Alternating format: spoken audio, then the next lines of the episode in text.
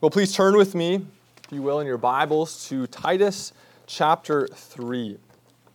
Titus chapter 3.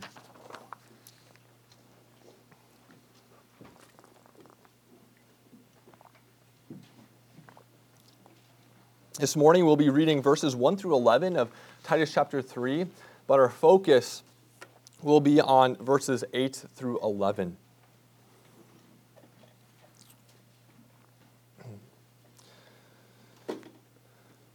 So, Titus chapter 3, verses 1 through 11. Please pay careful attention, for this is God's holy and inspired word given to us this morning. Remind them to be submissive to rulers and authorities, to be obedient, to be ready for every good work, to speak evil of no one, to avoid quarreling to be gentle, and to show perfect courtesy toward all people. For we ourselves were once foolish, disobedient, led astray, slaves to various passions and pleasures, passing our days in malice and envy, hated by others and hating one another. But when the goodness and loving kindness of God our Savior appeared, He saved us not because of works done by us in righteousness, but according to his own mercy, by the washing of regeneration and renewal of the Holy Spirit, whom he poured out on us richly through Jesus Christ our Savior, so that being justified by his grace, we might become heirs according to the hope of eternal life. The saying is trustworthy and I want you to insist on these things so that those who have believed in God may be careful to devote themselves to good works. These things are excellent and profitable for people. But avoid foolish controversies, genealogies, dissensions, and quarrels about the law, for they are unprofitable and worthless. As for a person who stirs up division, after warning him once and then twice, have nothing more to do with him, knowing that, that, that such a person is warped and sinful. He is self condemned. This is the word of the Lord. Thanks be to God.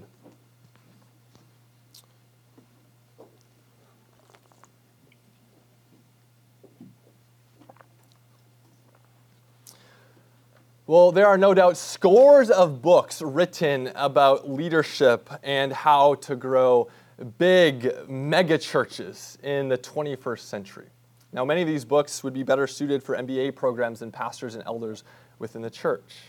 Now, this short epistle that we've been considering over the past several weeks is jam packed with helpful and even timeless principles for how we can quote unquote do church for how we can build healthy churches, churches where we can be assured that Christ, or where Christ's presence dwells. Now, here in this passage, verses 8 through 11, Paul is reminding Titus of two very important principles. Uh, important principles that are themselves interrelated. And these two important principles are confession and correction. And by confession, I don't mean that we're called to go into a Roman Catholic confessional and confess our sins to a priest, nor do I nor am I referring to when we confess our sins corporately as, corporately as a body on the Lord's Day. Rather, by confession, I mean when we confess the Christian faith, like we just got done doing in the Apostles' Creed. So, confession and correction, these are the two principles that Paul is reminding Titus of and if we care at all about Christ's presence in our midst as the church, we also should care about these two ideas and principles that Paul is laying down before us confession and correction. Now, in verse 8, the Apostle Paul says, The saying is trustworthy, and I want you to insist on these things so that those who have believed in God may be careful to devote themselves to good works. Now, the vast majority of commentators identify this trustworthy saying as the content of verses 4 through 7.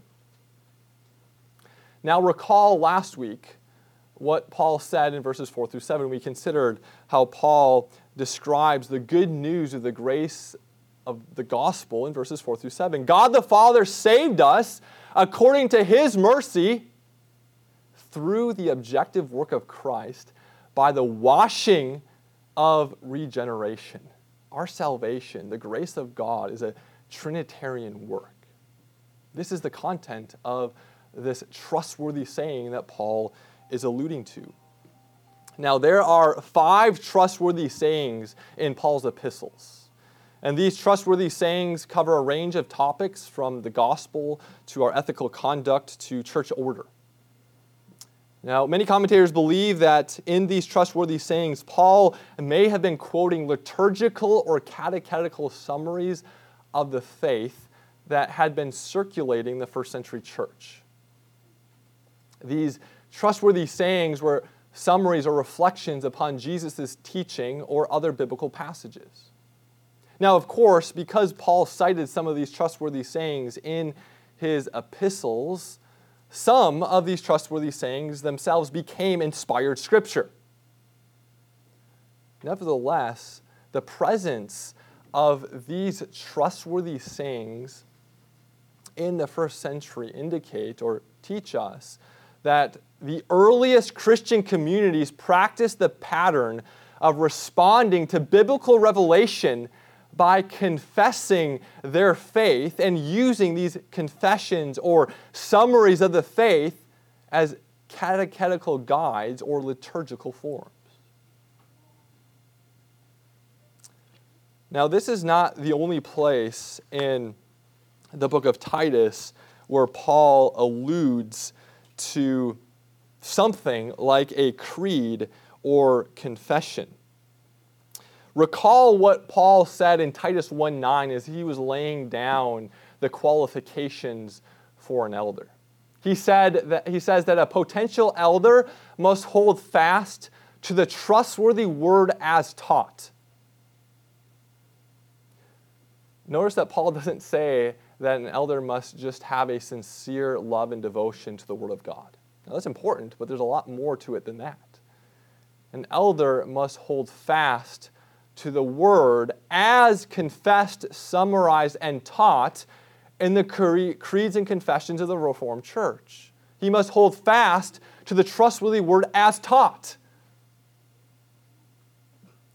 So, the reason why we as a, a church plant, a Reformed church plant, emphasize being, uh, being a confessional church, that is to say, uh, we subscribe to historic creeds and confessions, and we seek to make these creeds and confessions a part of the life of our community together. The reason why we emphasize this distinctive is because we believe that it is a biblical distinctive, that it is grounded in the Word of God itself, and thus we are seeking to be faithful to this principle. Now, why are we tempted to dismiss? These trustworthy saying, sayings? Or why are we tempted to dismiss the creeds and confessions of the church? Well, one author I was reading uh, this week uh, talks about how we live in a culture that devalues the past. And he gave a number of examples to back up this assertion. So, first, take the field of science. Typically speaking, science today does not treat the scientific insights, insights of the fourth century or the 16th century as being authoritative or normative for us today, and, and or, nor should they. Think of, think of technology. Typically speaking, it's the younger generations who are teaching the older generations how to use their iPhone or iPad or TV. And this really goes against that creational wisdom that younger generations are to be under the tutelage of older generations. Think about how our culture is doing history right now. Many in our culture are writing off those who've gone before us because of their moral blind spots, forgetting that we all have feet of clay. Furthermore, we also see this evidenced in our consumerism. As soon as you buy a new iPhone, a new TV, a new car, almost as soon as next week, it is outdated and you desire the newest model. Now, of course, these examples aren't all necessarily wrong or sinful, but we, we do need to be cognizant that we live and breathe Monday through Saturday in a cult- culture and society that very much devalues the past, rightfully or wrongfully. It's easy for us then to come into the church and have that same attitude in the church and think, well, what, what relevance does the Bible really have for me today when we have all of these self help books and principles circulating in our current society? What, what, what benefits do ancient liturgies and creeds and confessions have for us as modern 21st century citizens? But the church is nothing if it does not value the past. Our foundational document is a book that's thousands of years old. The author of the Hebrews calls us to remember our leaders, those who spoke to us the Word of God, not just in the contemporary church, but also in the historic church, as they speak to us through those ancient forms and trustworthy sayings. And so we are to be a people who are countercultural in this regard. We are to be a people who value and cherish the past, who value the trustworthy, uh, the trustworthy sayings, who value and hold fast to the trustworthy word as taught and summarized in our creedal expressions. Now, these trustworthy sayings or these creeds and confessions also give us, as a, as a benefit, they also give us an accepted form of speech through which we can pass down the faith to the next generation. Now, I mentioned that many commentators believe that these trustworthy sayings were used as catechetical guides and liturgical forms so that the early Christians would have an accepted form of speech by which they could understand the Word of God. Now, no one today merely hands down the Bible to their kids or the next generation. Everyone is handing down a certain interpretation of that Bible. And so the question we need to ask is what interpretation are we handing down? Are we handing down our individual interpretation or the individual interpretation of, of, someone else? Or are we handing down the interpretation that is rooted and stands upon those who've gone before us in the Orthodox Church? Uh, you can think of it this way Imagine you want to teach your child to be a basketball player. But you want to teach your child to be a basketball player unhindered from the accepted rules and techniques that ordinarily govern the game of basketball. Good luck, right? Your child is not going to be a basketball player if you adopt that method. In the same way, if we desire to pass down the faith to the next generation, the only way we're going to do that in a meaningful way is if we have an accepted form of speech and language that delineates orthodoxy from heresy and that serves as a foundation for us to interpret the Bible. And where do we get that accepted form of language? we get that in our creeds and confessions. And this is why we in our catechism service every week i go through those same questions with, with our youth. What is true faith? What is the content of faith? What is the benefit of faith? At this point it may seem a bit redundant but i'm doing this in an intentional way so that we as a church as a covenant community can have an accepted form of speech that we can all agree upon so, Paul here is calling us to cherish these trustworthy sayings and to use these trustworthy sayings in order to pass down the faith in a meaningful way to the next generation. Now, after commending this trustworthy saying of the gospel of the grace of God in verse 8, Paul reminds Titus and the church in Crete what deviations to avoid. So, if you look with me in verse 9, Paul says, But avoid foolish controversies, genealogies, dissensions, and quarrels about the law, for they are unprofitable and worthless. Now, I want, for the sake of time, to, to camp out on what Paul means here by foolish controversies. What does Paul mean here by foolish controversies?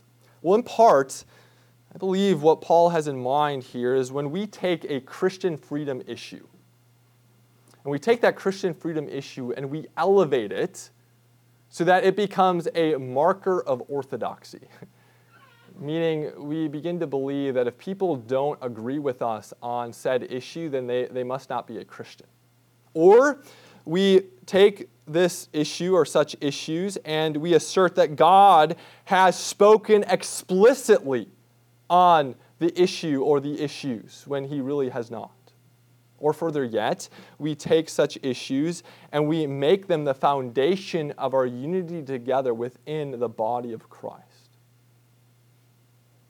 Now, what are examples of, of some of these issues? Well, again, we can make a long list here, but I think some, some relevant issues for us as a Reformed church could be uh, specific applications of complementarian gender roles, or parenting philosophies, or how we as individuals view certain political or cultural movements or policies, educational philosophies, or what, uh, what education, whatever educational option we have chosen for our children, whether it be public school, homeschool, or private school. And we could continue on in adding to this list. And what makes these discussions or discussions on these topics foolish controversies are not the topics themselves. Rather, these topics are good topics, legitimate topics, moral topics, even. What makes discussion on these topics fall into the realm of foolish controversies is when we elevate them beyond what they are important Christian freedom issues. And we elevate them to make them markers of orthodoxy. When we elevate them to the status and authority of our creeds and confessions.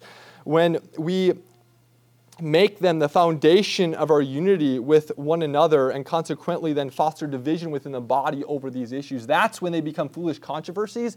And as Paul says in verse 8, they are unprofitable.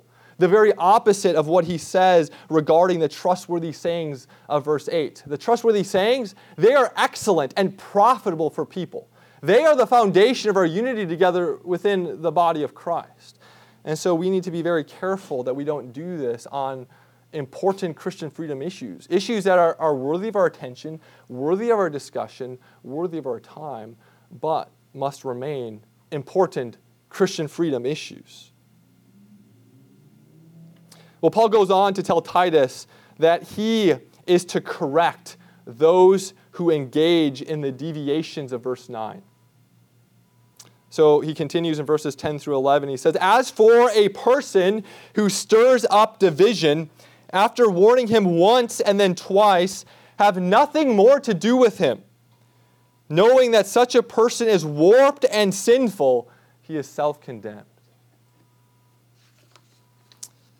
Now, correction in the church is only coherent if there's a stable confession from which someone is deviating.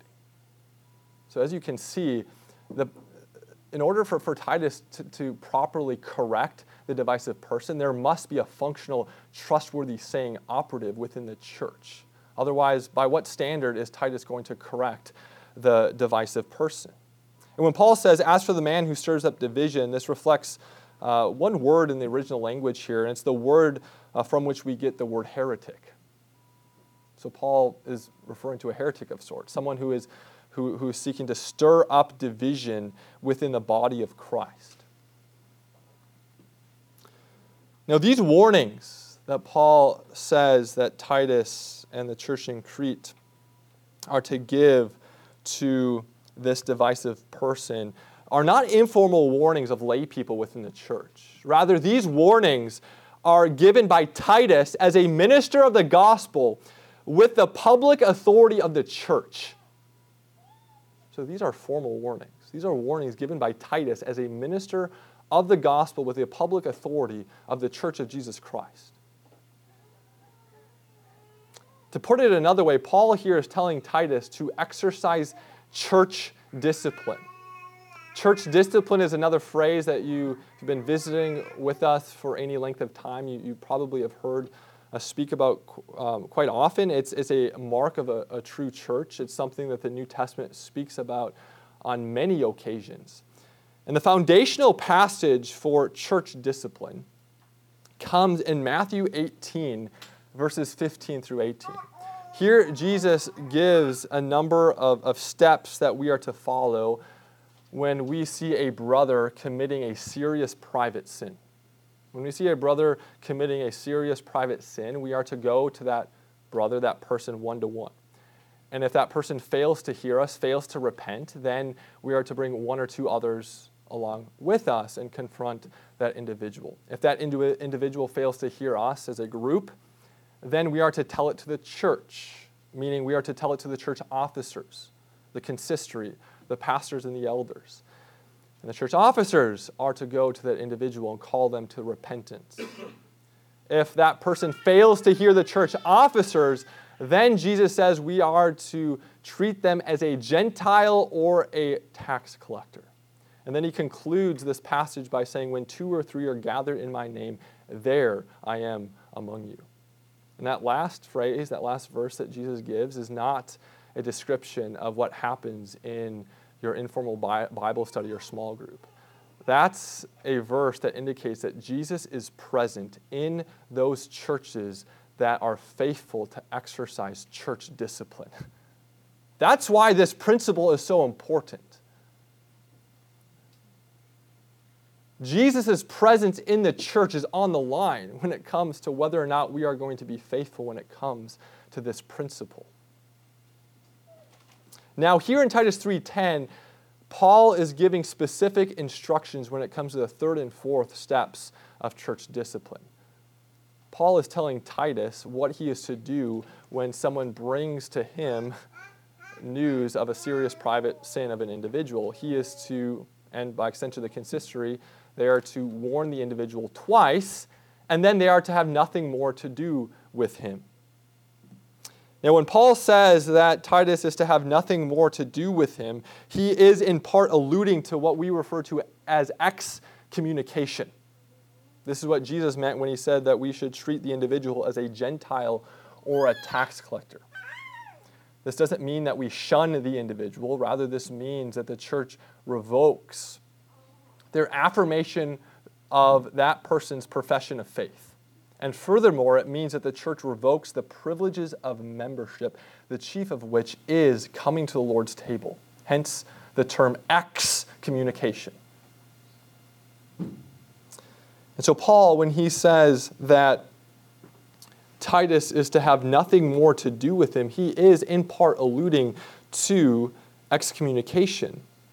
However, Paul also is referring to how pastors and elders should manage their time as he, as he uses this phrase.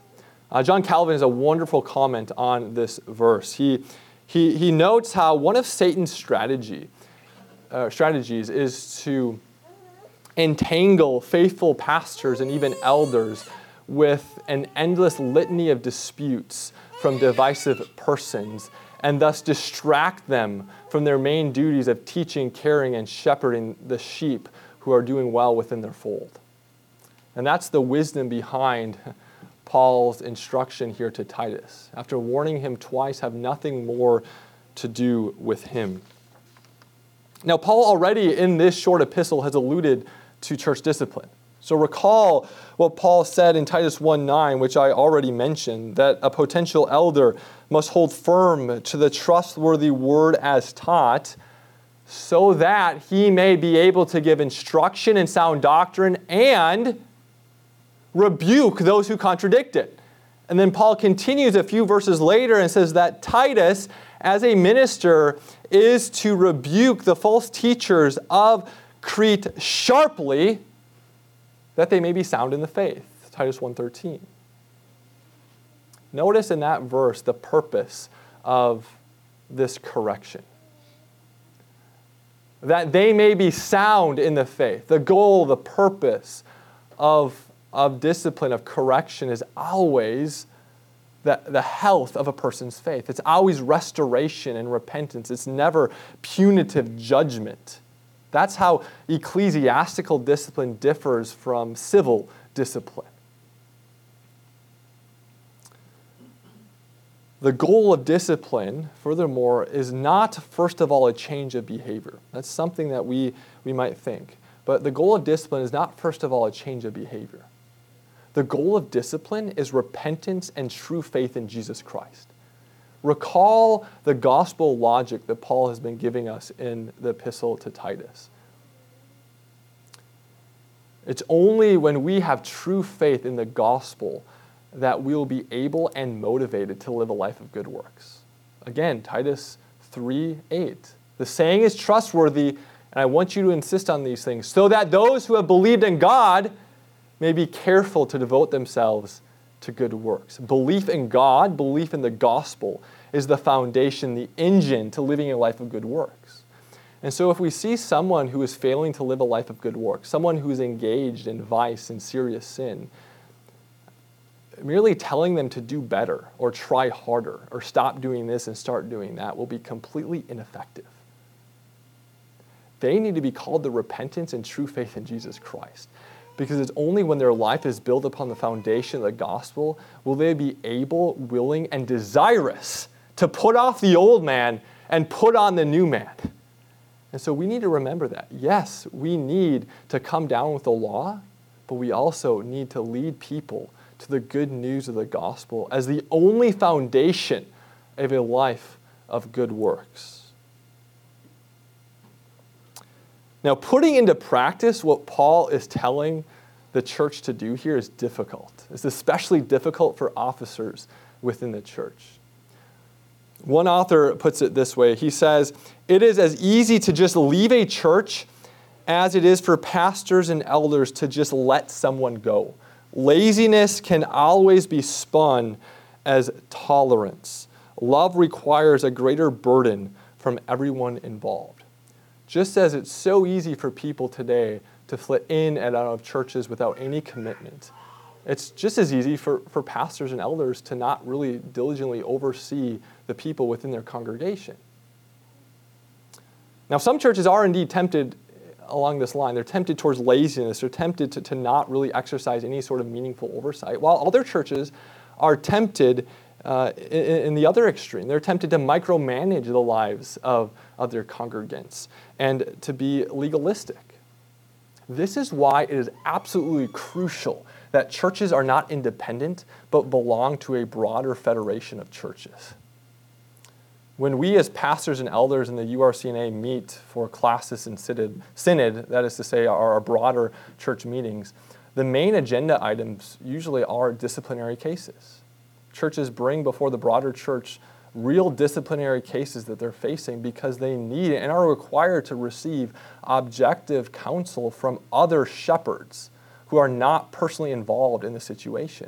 And there's a lot of wisdom to this because it's very difficult for local leaders to stay down the middle of the road and actually be faithful to the principles and insights that Paul and Jesus gives us in his word. So, one way in which you can pray for your leaders is that we would be faithful to do what Paul says here and elsewhere in the New Testament. We be faithful to not be legalistic, not micromanage, but we be faithful to uh, correct those who deviate from the truth in a loving way, calling people to repentance and faith in the gospel. How does one build a healthy church? To return that initial question I asked you at the beginning, how does one build a healthy church, a church in which Christ's presence is promised to dwell? Well, Paul here is abundantly clear. We are to insist upon the trustworthy sayings of the historic creeds and confessions and correct those who depart from them. Let us pray.